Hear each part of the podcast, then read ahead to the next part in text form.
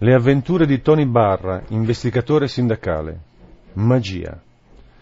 Capii che stava succedendo qualche cosa di grosso mentre accompagnavo la piccola Engels a scuola. Vedemmo un gattino morto al bordo della strada, poi un bassotto anch'esso travolto da un'auto.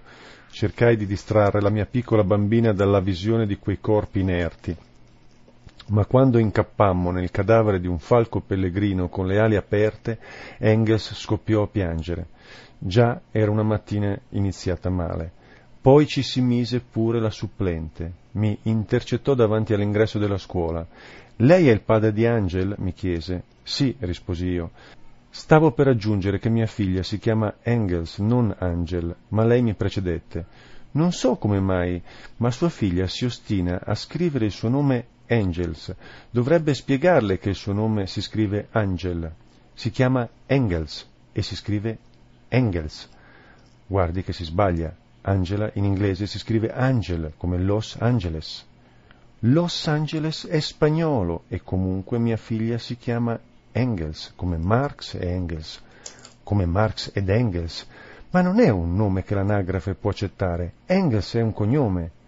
È quello che mi disse l'impiegato dell'anagrafe, ma non ebbe il coraggio di sostenere le sue idee in duello. Io mi batto con la zappa. Lei che arma vuole usare? Non mi rispose e se ne entrò nella scuola elementare Martiri della Libertà con aria offesa. Insomma, era una mattina iniziata in salita. Avevo fatto venti passi verso casa quando una Skoda del 66 Station Wagon verde tundra sovietica, spaventosa, mi si avvicinò. Dentro vidi il faccione di Sacco, mentre Vanzetti mi sibilava «Monta che siamo nei casini». Salii dietro. Cos'è successo questa volta? Le falangi del demonio hanno circondato la camera del lavoro? Sacco e Vanzetti mi guardarono e poi si guardarono producendo quell'espressione affettata tipo viviamo in un pianeta delirante. Poi Sacco mi disse, sai già tutto? Di cosa? Delle falangi dei demoni. Per un attimo pensai che mi stessero prendendo per il culo. Poi mi resi conto che era impossibile che facessero gli spiritosi. Portano ancora il lutto per il massacro di Piazza del Duomo, quando il generale Bava Beccaris nel 1898 giù di lì sparò sugli operai con l'artiglieria pesante, lasciando per terra più di un centinaio di morti. Arrivai al sindacato e per un attimo mi sembrò l'emporio di un'associazione di ortolani. Una piramide di zucche arancioni alta tre metri decorava il lato sinistro dell'ingresso, mentre il muro e il portone erano completamente ricoperti di trecce d'aglio e rami d'olivo. Pesci, occhi, stelle a cinque punte, spirali doppie e croci erano state dipinte con lo spray rosso su tutte le porte lungo i corridoi, aglio ovunque, incensieri, turiboli una cinquantina di operai dei cantieri navali disposti in file geometricamente perfette pregavano nel cortile. Trovai il capo nel suo ufficio insieme a una nota erborista, Anna Siliccu, la conoscevo dai tempi della scuola, quando cercarono di arrestarla perché organizzava aborti clandestini con il metodo Karman, una cosa ecologica. Attaccammo le forze dell'ordine con dei bazooka rudimentali a elastico che sparavano una bottiglia Molotov da 500 cc a 70 metri di distanza. Poi il partito ci mandò a dire che avevamo esagerato e che allora tanto valeva usare le pistole. Noi rispondemmo che in effetti era meglio perché i nostri bazooka erano enormi e non si riusciva a nasconderli neanche sotto i maxi cappotti taglia XXXXLL.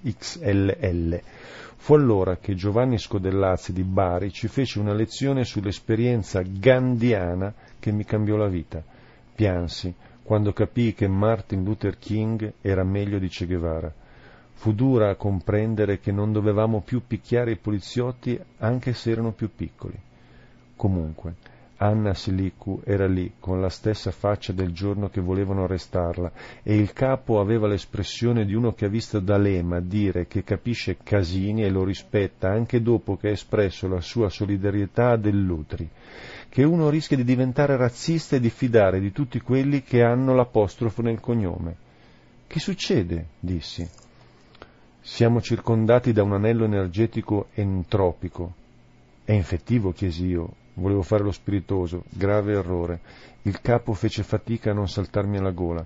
Solo l'aver imparato memoria l'autobiografia di Nelson Mandela gli permise di mantenere il controllo, un'altra vittima dei corsi di pacifismo dello Scodellazzi. Tony, non fare l'imbecille anche tu. Ho aperto il frigorifero, quel frigorifero lì, che mi hanno regalato i russi nel 1967 prima dello strappo di Praga, e dentro c'erano dei demoni, delle fiamme, e una voce diceva «Sono venuto per avere i tuoi occhi, comunista di merda». Cazzo, demoni e pure fascisti, li odio entrambi. E io a che ti servo? Lo sai che non credo a certe cose, neanche se sei tu a vederle. E poi scusa, questa scena è presa pari pari da Ghostbuster. Proprio in quel momento la parete della stanza divenne una superficie vetrosa, luminescente e in qualche modo liquida, nera, come la legge salvaprevidi. Successe in un secondo. Poi una faccia enorme emerse dal muro, ci guardò con disprezzo, sputò uno scaracchio che pareva un pallone da basket e grugnì. Inutili, sciocchi sindacalisti di merda, ora veniamo da voi e vi succhiamo il midollo dalle ossa. Sono un pacifista, ma non fino a rinunciare alla legittima difesa, e credo che siate d'accordo sul fatto che un faccione di due metri che spunta dal muro e ti sputa sul pavimento realizzato dagli operai comunisti nei giorni di riposo, autotassandosi per comprare le piastrelle, sia un'aggressione bella e buona, soprattutto se accompagnata da minacce e da una tipologia comportamentale che esula dallo stile anche solo subumano. E siccome la mia idea dell'autodifesa è dinamica, porto sempre con me un piccolo fucile a canne mozze caricato con proiettili esplosivi. Come diceva mia madre, non fare mai a botte, ma se proprio devi farlo, scegli preferibilmente i calibri più grossi. Quindi aprì il fuoco, ma sembrò che il mostro adorasse acchiappare al volo con la lingua, verde, lunghissima e disgustosa, le scariche di piombo detonante. Si mangiò i proiettili come popcorn, rideva mentre schioppettavano. Poi sparì. Sul muro i proiettili non avevano lasciato nessun segno, avrebbero dovuto sfondarlo. Evidentemente l'apparizione non era stata un'allucinazione collettiva. Le allucinazioni non vaporizzano grossi calibri alla dinamite. Mi sedetti e cercai di aggiornare la mia visione del mondo. Esistevano creature extradimensionali che stavano cingendo d'assedio il sindacato ed erano pure dei fascisti del cavolo. Mi misi a pensare. Intanto Anna Siliccu mi aggiornava il quadro energetico, Qualche imbecille servo dei padroni aveva pensato di fermare l'avanzata della storia e la liberazione dei popoli oppressi, dando le chiavi del nostro universo a dei meta esseri che proliferano infilando le loro uova nelle ossa di chi gli capita a tiro. E se sono onesti lavoratori muscolosi, tanto meglio. Poi mi ricordai dell'Anita, una volontaria che fa il clown in ospedale. Sapevo che aveva la passione dell'esoterico. Andai da lei. Giblin, mi disse, non è la prima volta che provano a impossessarsi del nostro pianeta. Furono loro a causare la caduta di Atlantide. Gli Atlantidei riuscirono a ricacciarli nella loro fottuta subdimensione, ma per farlo sacrificarono la loro isola e pare che anche il crollo della società Maya sia stato causato da questi bastardi. Ok, chi dobbiamo sacrificare per toglierceli dalle palle? Non lo so, rispose lei. Aspetta che faccio qualche telefonata. Si attaccò a un aggeggio che sembrava un ferro da stiro col mal di pancia. Un cellulare energeticamente criptato, mi spiegò lei in un sussurro. Dopodiché iniziò a intessere conversazioni astruse con gente sparsa in mezzo mondo, cose tipo sapresti dirmi chi può distinguere una pertusia submateriale? Ti risparmio il resto. Alla fine mi disse che secondo il più grande maestro di Shaolin napoletano potevamo avvantaggiarci della tecnologia moderna e creare un pentagramma di computer portatili sui quali far girare un DVD di un coro che canta Non siamo più la teppaglia pezzente che suda, che soffre e lavora in sardo. Trovare un sardo che facesse la traduzione non fu difficile e la scelta del sardo non fu casuale. Anita mi aveva spiegato che in realtà ha ragione Sergio Frau quando sostiene che Atlantide era la Sardegna, che fu quasi completamente sommersa da un immenso maremoto. Più difficile fu spiegare ai ragazzi della fonderia che avevano mezz'ora per imparare a cantare in coro un inno dei lavoratori ottocentesco tradotto in sardo. Ma a volte la disciplina comunista e il centralismo democratico, ubbidire zitti, hanno i loro vantaggi. Praticamente ci rimettemmo 666 Mac G5, un vero massacro elettronico.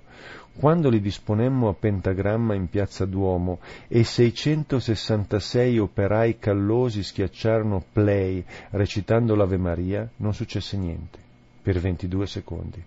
Poi i computer partirono verso il cielo come razzi ed esplosero a circa 200 metri d'altezza producendo il suono di 666 maiali buttati in un frullatore di grandi dimensioni, vivi. Poi il mostro del quale avevamo visto la faccia nell'ufficio del capo apparve a figura intera era alto settanta metri, aveva un pisello enorme e disgustoso e sembrava si fosse fatto il bagno nella merda fluorescente di un dinosauro che abbia mangiato solo lamponi per quindici giorni. Insomma, uno schifo.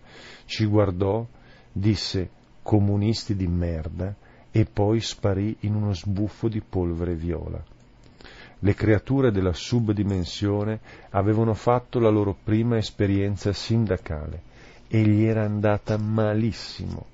Dopo due secoli che ci facciamo il sangue cattivo con gente come Cirino Pomicino e poi ce lo ritroviamo nell'ulivo, le creature delle subdimensioni ci rimbalzano.